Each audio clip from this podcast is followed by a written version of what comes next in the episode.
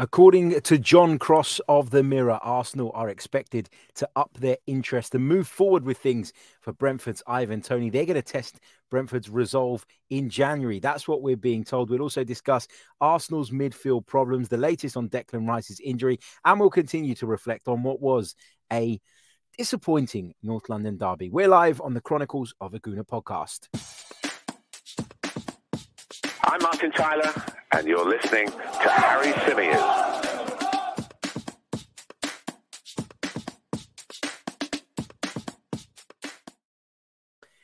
Hey everybody, how's it going? Welcome back along to the Chronicles of a Gooner, the Arsenal podcast, which is part of the 90 Min Football family. As ever, I'm your host, Harry Symeou. You might be able to see the headset is back, the famous headset that is falling apart, that is on its knees, that is on his way out, has been uh, brought back out of retirement because the two sets that I've purchased are not good enough. I've sent them both back. Um, trying desperately to find this one again, just a version of it that isn't falling apart and on its last legs. But anyway, um, I hope you're all good. I hope you are all well. Uh, good to see uh, so many of you with us. Hacker says, "Wow, lighting! Yeah, I'm in the office. I'm not paying for the electricity here. Just kidding."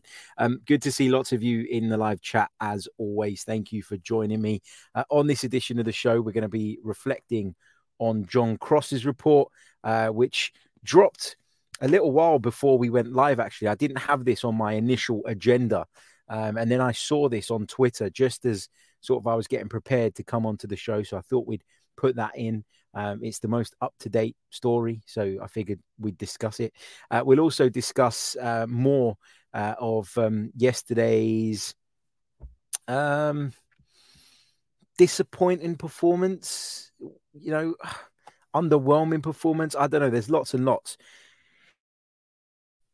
I beg your pardon, uh, to continue to reflect on from that game against Spurs in the North London derby. Uh, we'll also talk about the criticism that Aaron Ramsdale's faced um, for applauding his teammate. It seems wild, doesn't it? That's because it is bloody wild.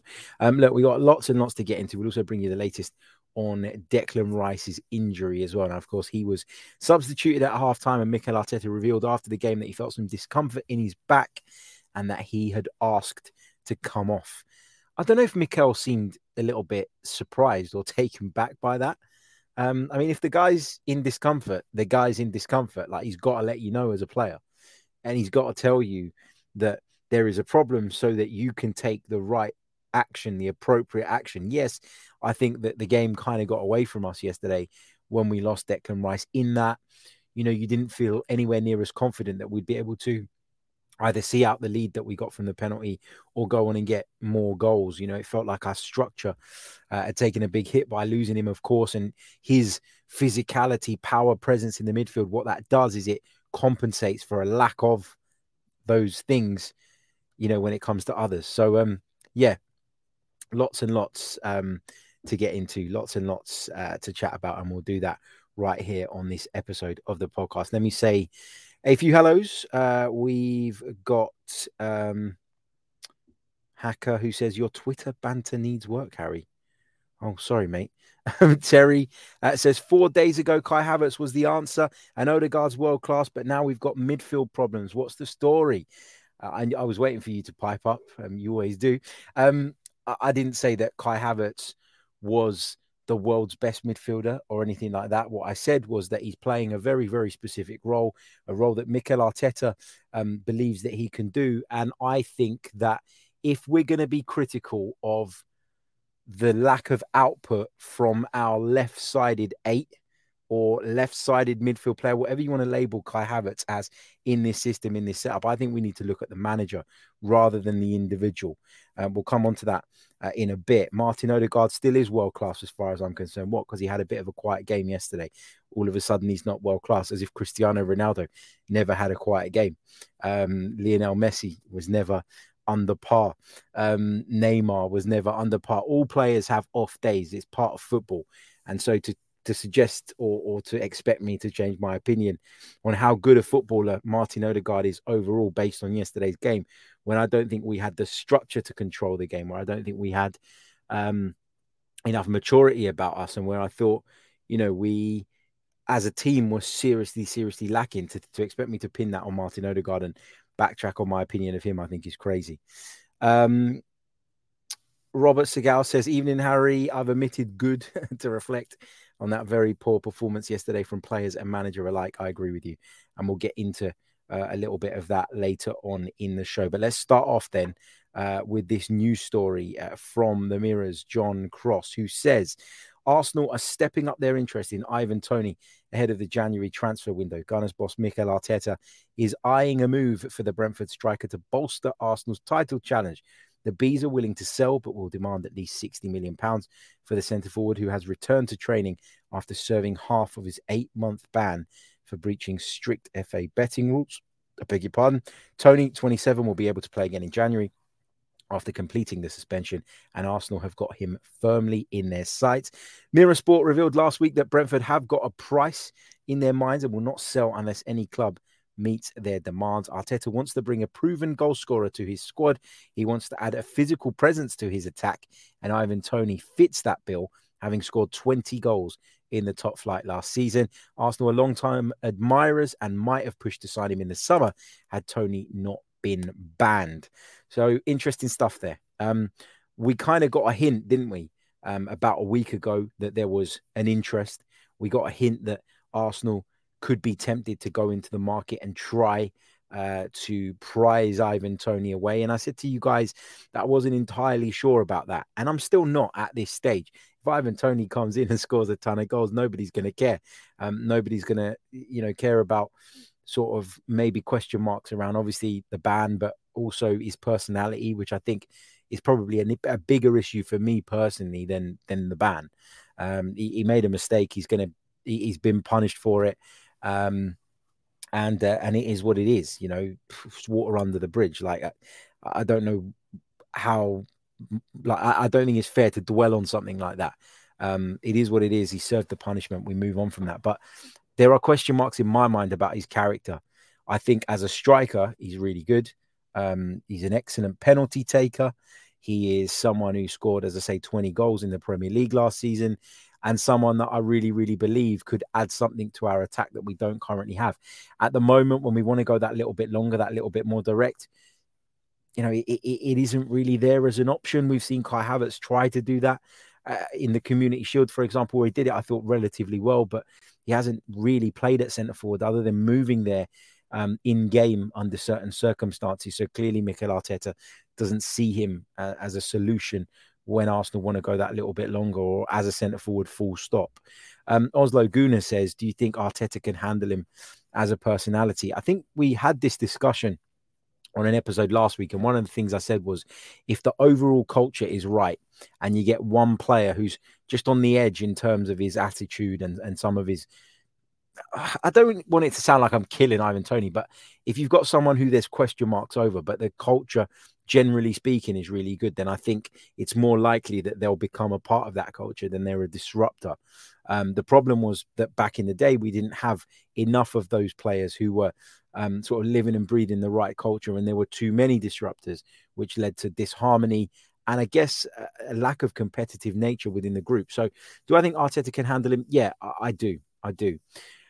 I've seen a lot of talk today about Arsenal needing a top level striker, and this has obviously come off the back of Gabby Jesus missing what was a glorious opportunity. And the more I watch it, the more it frustrates me. And I actually listened back this morning to the podcast that we did last night, just on my way into work, because I, I remember after I finished recording it, sort of going into the house and thinking, was I a little bit harsh on some players? Was I a little bit overreactionary, as can happen? Um, when you know you're eh, at a game where you're emotionally charged and things don't go your way. But actually upon reflection i stand by every single thing i said. Um, and and often I, I always say to you guys that the next day i will normally think about things differently. Someone joked in the comments yesterday that i've gone for i would have gone from being honest yesterday to to being all sort of up arsenal's backsides i think was the term that someone used uh, today. And as I say, I'm not gonna I'm not gonna concede on anything I said because I think that actually listening back, I still feel the same way some 24 hours later. So that gives me confidence that you know, I'm not saying my opinions are always right, but that I, I was saying it from the right place and it wasn't just based on pure emotion. So, yeah, um, we move forward. Um, but yeah, um, on the Ivan Toney thing, again, long way to go until the January window. Thought it was worth highlighting, but it's not something I'm going to dwell on too much. When I talked yesterday about what went wrong for Arsenal, one of the, the big things for me was that midfield imbalance. I, I showed you guys um, sort of some screenshots around the, the second Spurs goal. And, you know, I, I, talked about the defensive positioning at that point and the fact that we were playing high risk football, um, you know, a minute after we'd taken the lead, which, in my opinion, and I still stick by that opinion, didn't need to happen. But it was clear that the midfield balance was off. And even with Declan Rice on the pitch. And if you go back to, and I, I want to show you guys this because um, for some reason, when I mentioned this to somebody yesterday, they tried saying that I'd never said this in the past. So I've come here with receipts, um, even though the receipts are all online. But basically, when we were talking about the start of the season and, and what our best 11 was, we did a special episode, myself and Dan Potts, and we broke down what we believed was Arsenal's best 11 at the time. And, you know, one of the big question marks was what happens in midfield because we've got Partey, obviously not available at this moment in time, but we've got him. We've got Declan Rice. Um, you know, we'd gone out and spent 65 million pounds on Kai Havertz, and it became pretty apparent pretty early on that actually he was not coming in to play as a forward, he was coming in to play as a midfielder. We've got Fabio Vieira, we, who we thought might get a few more opportunities this season, which has been the case. There was Emil Smith Rowe who had fought his way um, back to fitness at the back end of last season and who we thought would be more involved this time around. And there were big questions around what our best midfield looked like. Now, for me, and this is what I said, and this is what I brought up, this was the best Arsenal team available to Mikel Arteta at the start of the season. And this remains the case as far as I'm concerned. His best 11 when everybody's fit and available is Ramsdale in goal, White at right back, Saliba Gabriel at centre back, Zinchenko on the left, Partey, Rice, and Odegaard in midfield, with Saka and Martinelli flanking Gabriel Jesus. My opinion on that has not changed. What I'm now starting to doubt and starting to ask, ask questions of is have we not seen that due to fitness issues? So, for example, when Zinchenko was out, we saw Thomas Partey being taken out of the midfield and played at right back. Why? Because I think that Mikel Arteta wanted to create that overload in midfield that he's able to create with Zinchenko, worried that we wouldn't be able to do it and have that extra body um, because he didn't have another defender comfortable enough to do what Zinchenko does in midfield. And so he figured a solution, a short term solution, was to put Thomas Partey at right back and have him going into the midfield. Now, obviously, Zinchenko's injury, I think at that point was part of the reason why Partey was playing where he was playing. But as time goes on, obviously Partey's out injured now, but with Zinchenko being back in the team, we're still seeing a Havertz or a Vieira playing on the left side of our midfield, which for me imbalances us. It imbalances us. You know, uh, uh, the stick I used to get for defending Granit Xhaka and for, for suggesting that he was a really, really important part of the team and, and all the rest of it was mad. And now I think people are starting to see it. The minute you play against half decent opposition who have that work rate in midfield, who have that quality in midfield, in the likes of Bissouma and Maddison, as Spurs did yesterday. Sarr as well, I thought, um, was really dominant, sort of physically and, and in terms of his mobility and all the rest of it. The minute you come up against a side that can do that, you can ill afford to have a Havertz or a Vieira in your midfield. Now, where I've taken issue with people sort of taking aim at Kai Havertz is I don't think this is all on him as an individual. And I think that Mikel Arteta has put him in a position where he's asking him to do three or four different roles, as we highlighted in that recent episode of the podcast. Off the back of that, he is needing time to adapt. It's not really happened yet, and people are getting on his back. But the question needs to be asked not of Kai Havertz, but of Mikel Arteta because you have bought someone who's played at centre forward for the last two years and you're now playing him in midfield and you're scratching your head as to why it's not really working at this moment in time. You look at Fabio Vieira and he comes in the team and he looks more natural in terms of being a midfield player, but he's lightweight. He's incredibly lightweight.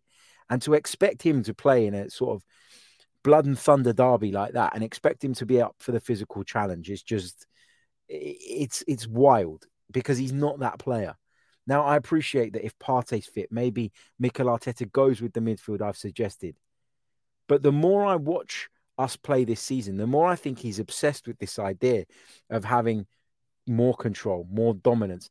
And the, the less I think he's thinking about what we leave behind us when we play that way. And, you know, I want to think that when Partey and Rice are both available, that that's the midfield we'll revert to, especially in the big games. You know, all right, you play at home to Bournemouth, Nottingham Forest, maybe you do it differently.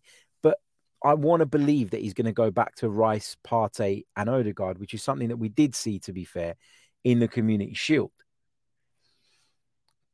but I'm not sure that he will because I think he is obsessed with this idea of having his left eight join in with the forward line in the way that Martin Odegaard does at times. And that's my worry and that's my concern. Has he unbalanced our midfield? And that is partly because of the personnel um, that he brought in essentially to replace Granit Xhaka. Um, you know, but he can tweak that, he can change that. And he hasn't wanted to. There's been games where, in my opinion, he could have played Jorginho and Rice. And listen, Jorginho got absolutely hammered last night for the mistake that he made. And, you know, and rightly so. It was a terrible, terrible mistake. But, you know, like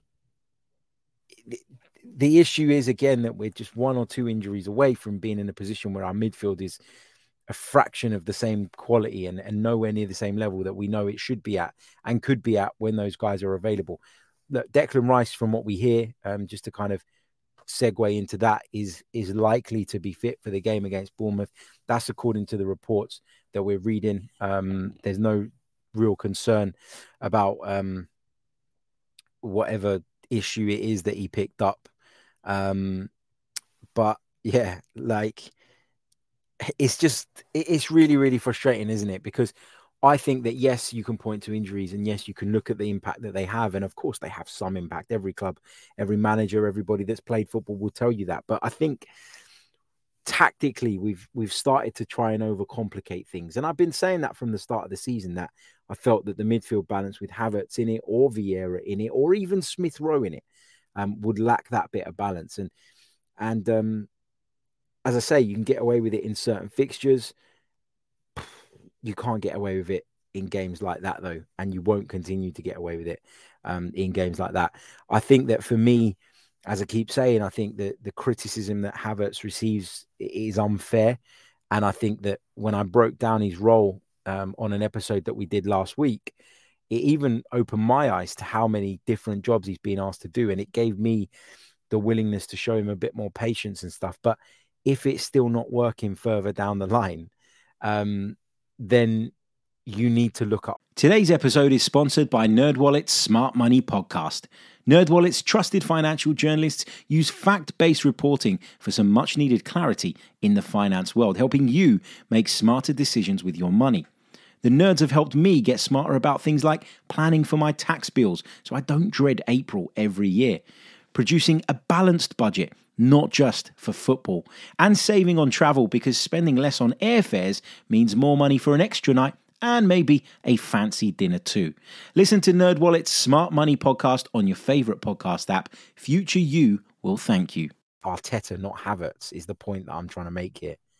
Because Arteta has decided that upon losing Granit Xhaka, we needed a slight change of direction with regards to that role, that we needed to approach it differently, that the priority was having somebody that could impact the game um, further forward as opposed to having somebody that provided balance. That's on Mikel Arteta to take that decision. He's taken that decision, and so far it hasn't worked, and there's no denying that. Fingers crossed, though, um, things will improve uh, in that sense, or when Rice returns, we see a difference in in the way that Mikel Arteta approaches games. That's what I'm hoping for. That's what I'm hoping for anyway. A um, couple of other bits that I wanted to touch on on this episode. Uh, so we've discussed the story from the Mirror. Ivan Toney uh, said to be someone that Arsenal planning to target in January. We've discussed that midfield imbalance that keeps causing us problems um, particularly when we come up against the better sides. Uh, I wanted to discuss um, Jamie Carragher's criticism of Aaron Ramsdale. What a load of nonsense that was. And I was delighted to see Aaron Ramsdale's dad uh, go back at Jamie Carragher on Twitter. I mean, what a load of rubbish. um, criticizing the guy for applauding a save made by David Raya. The narrative has been for the past two weeks that Ramsdale's unhappy, that he's going to throw his toys out of the pram, that he feels betrayed, that he can't believe it, that the pair of them don't get on, that there's an edge there, and all the rest of it. The guy puts his arms up to clap and applaud what was a brilliant save from his teammate, the guy that he trains with every single day, etc., etc. And what do people do? What do people like Jamie Carragher try and do? They try and spin it as if it was an act. Yeah, I'm sure Aaron Ramsdale knew that the cameras were on him, but he probably did it and made it so obvious that he was doing it, i.e., raising his arms above his head, because he wanted to silence that narrative, because he feels like there's an injustice in the way that that's all being reported and the way that's all being uh, sort of conveyed by the media, and he wanted to make a point of it. If he didn't do that, if he sat there with a face like a slapped ass, everybody would have sat there and said, Look at Aaron Ramsdale sulking on the bench, not even applauding his teammate for making a wonderful save. The guy couldn't possibly win. And I think the criticism from Jamie Carragher is ridiculous. Like he's trying to be funny, but Jamie, you're not funny, mate. You're not funny at all. Anyway, um, I go back to some of the points that I made yesterday that I've had sort of time to think about and, and, and mull over, um, i.e., was Raya any better in terms of his distribution yesterday? Certainly not. Um, certainly not. I don't think that he was. Um, I, I don't think that I saw anything from David Raya yesterday, which was the first game he was tested in, to suggest that he is miles ahead of Aaron Ramsdale, as some people have suggested. Equally, I'm not going to write him off based on what we saw yesterday, but he looked panicked every time he received the ball back to his feet and um, and to me, it just it, it just didn't work. Um, you know, in terms of this plan to bring him in and improve the distribution. Some people said after Everton and PSV that he brought a calmness to the back line. And I have to agree on the evidence of those two fixtures that he did, but he certainly didn't do that yesterday, um, which was obviously um, a, bit of a concern. Uh, what else? what else did I sort of was I really harsh about? I was harsh about Bukayo Saka giving it the old dart celebration, mocking James Maddison. I saw Maddison's response after our pod, where he said, uh, "Yeah, he was too busy throwing darts when I was trying it when I was turning him for the first goal." Fair play to Maddison because he's got you there, Bukayo. Like for me, there, there was no need for that stuff. I've since seen Eddie Nketiah's challenge um, a lot more closer on Vicario, and I think that Tottenham have a case there. Uh, really, really bad challenge. Um, fortunately, there was no damage done from Vicario's point of view.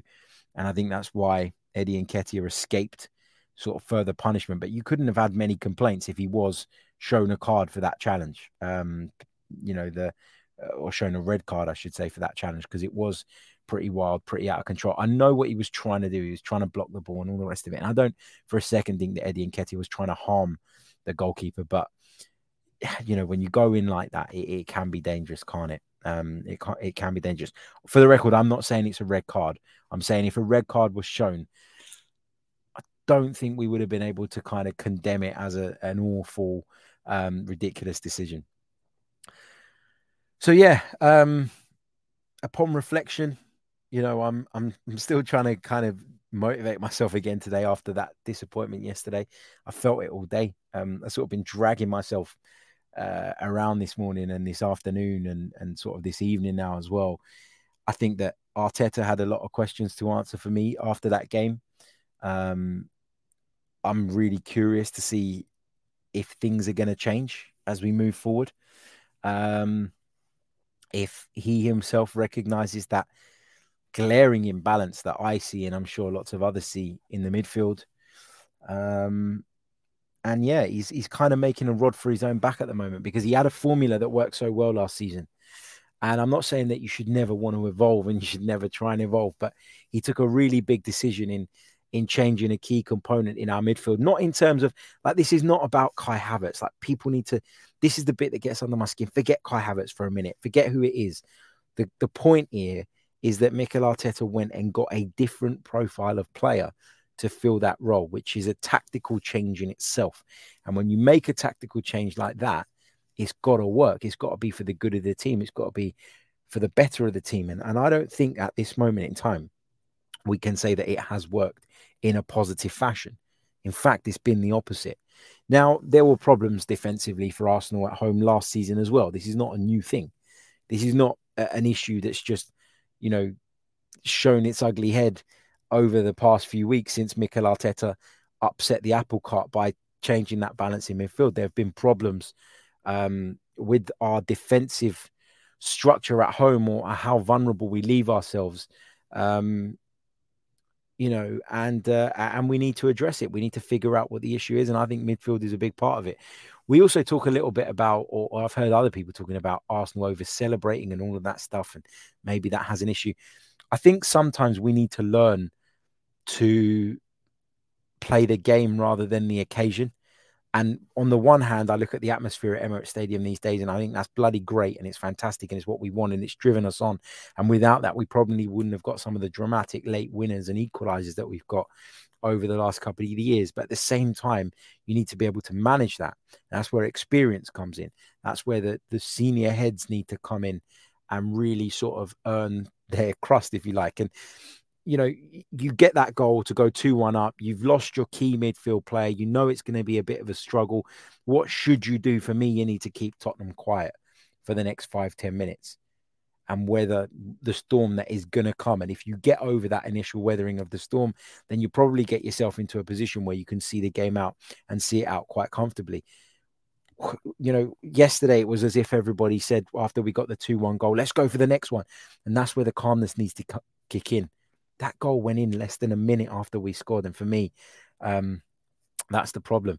Uh, Tom says, uh, no, Harry. The point is, Arteta chose Havertz when there were so many other good players.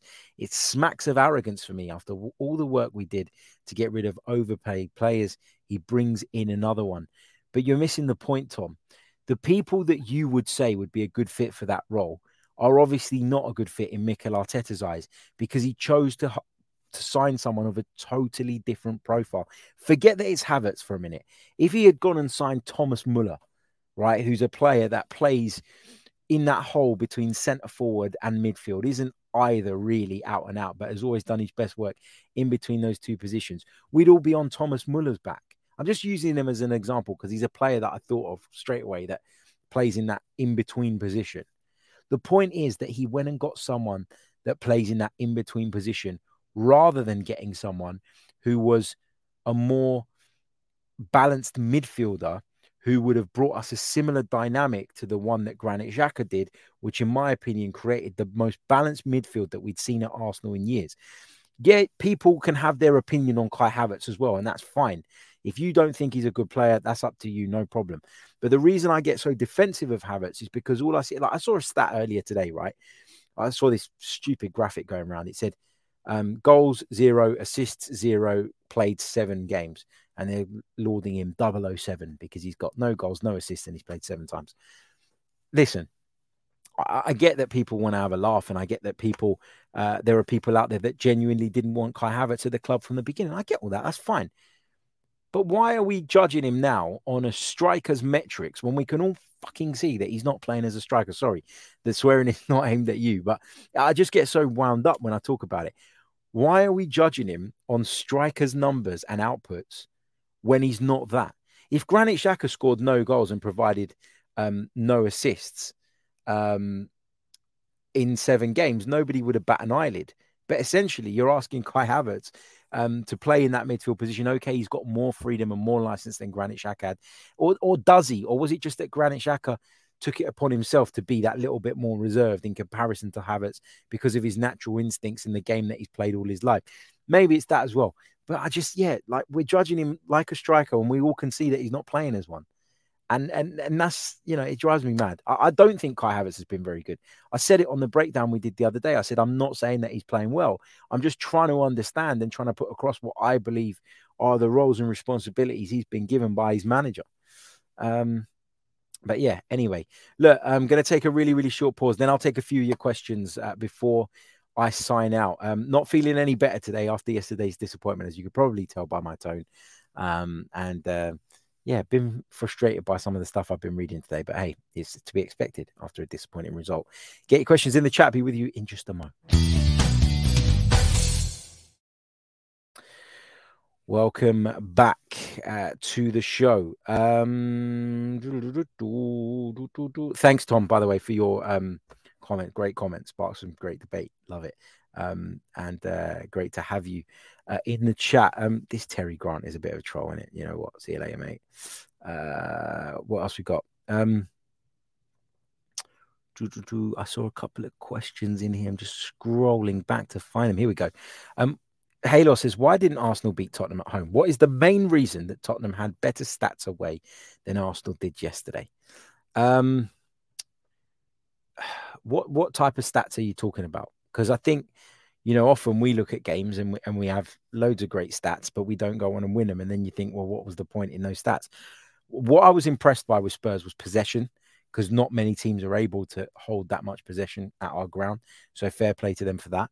Um, attempts at goal uh, as well is not well. Teams do get attempts at goal against us because we can be quite weak defensively at times, and we can expose ourselves based on the way that we want to play.